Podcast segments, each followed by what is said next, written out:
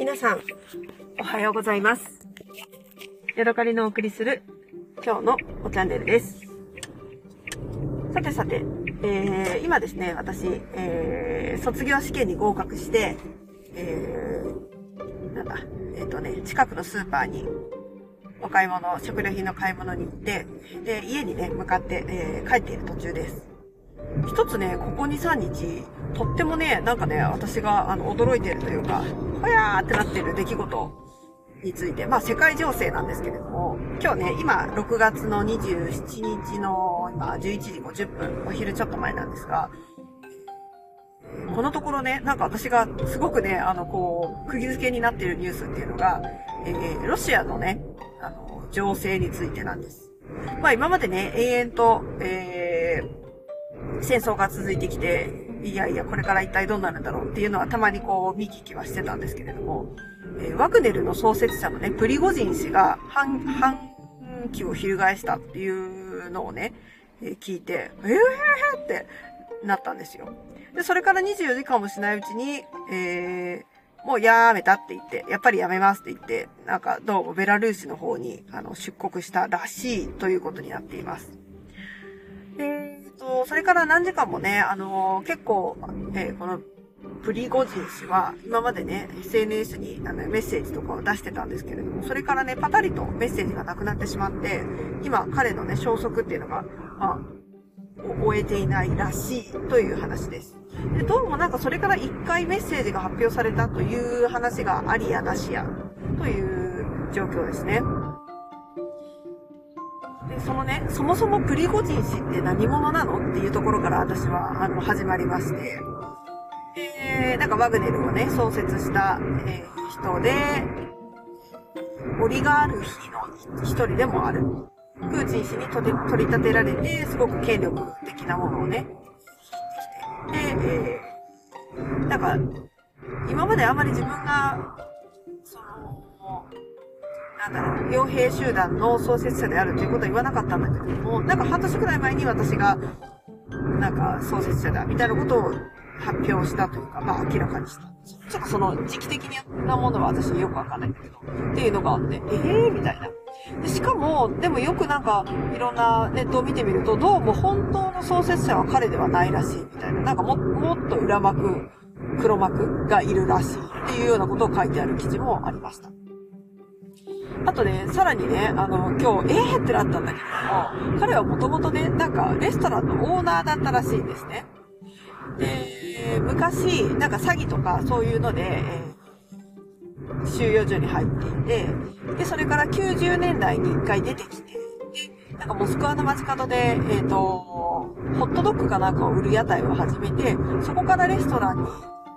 を拡大させていって、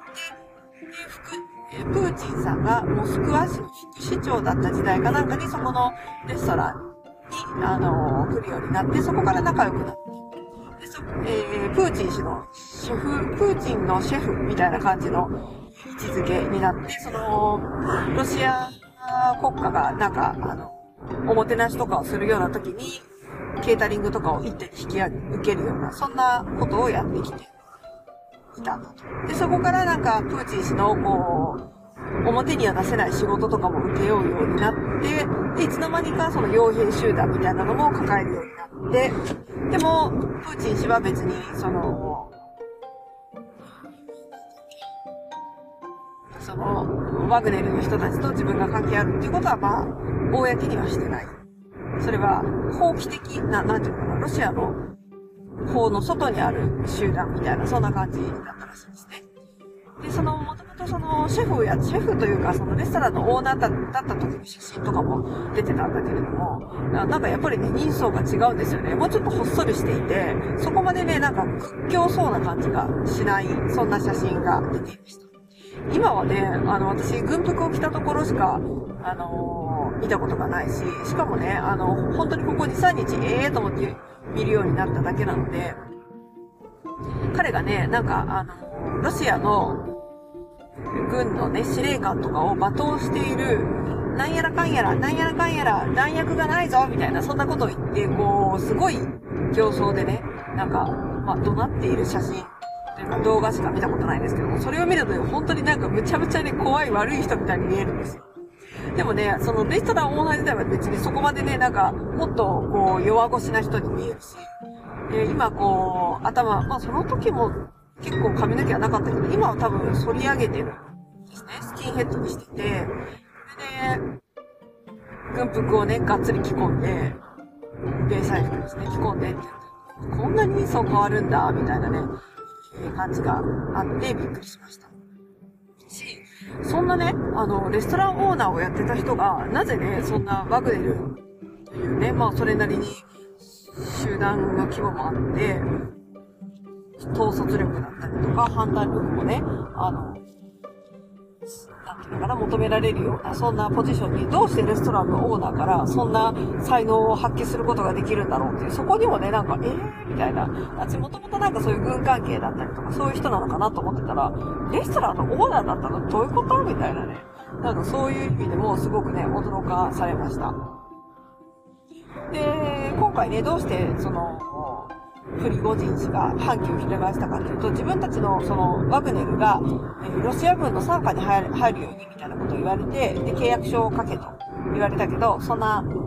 あの、自分のね、力が弱まるようなことをしたくないし、自分がもっとね、権力を握っていたいということで、その、指揮下に入ることを、えー、拒否したし、まあ自分たちのに対するロシア軍の扱いとかもあかんって言って、えー、モスクワを攻めるぞ、みたいな、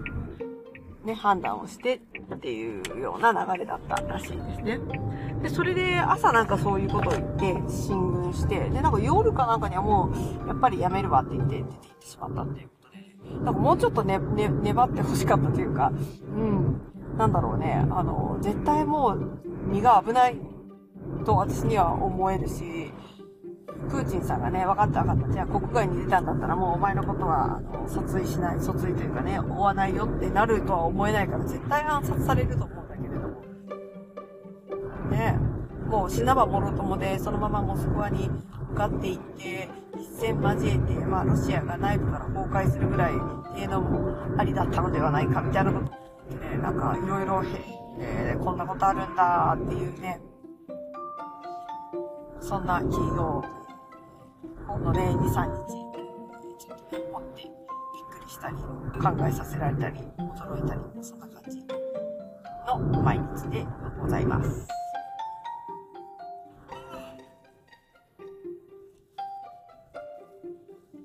何なんだろうね。もうプーチンさん自体ももう、なんか、何考えてるんだろうっていうのもあるし。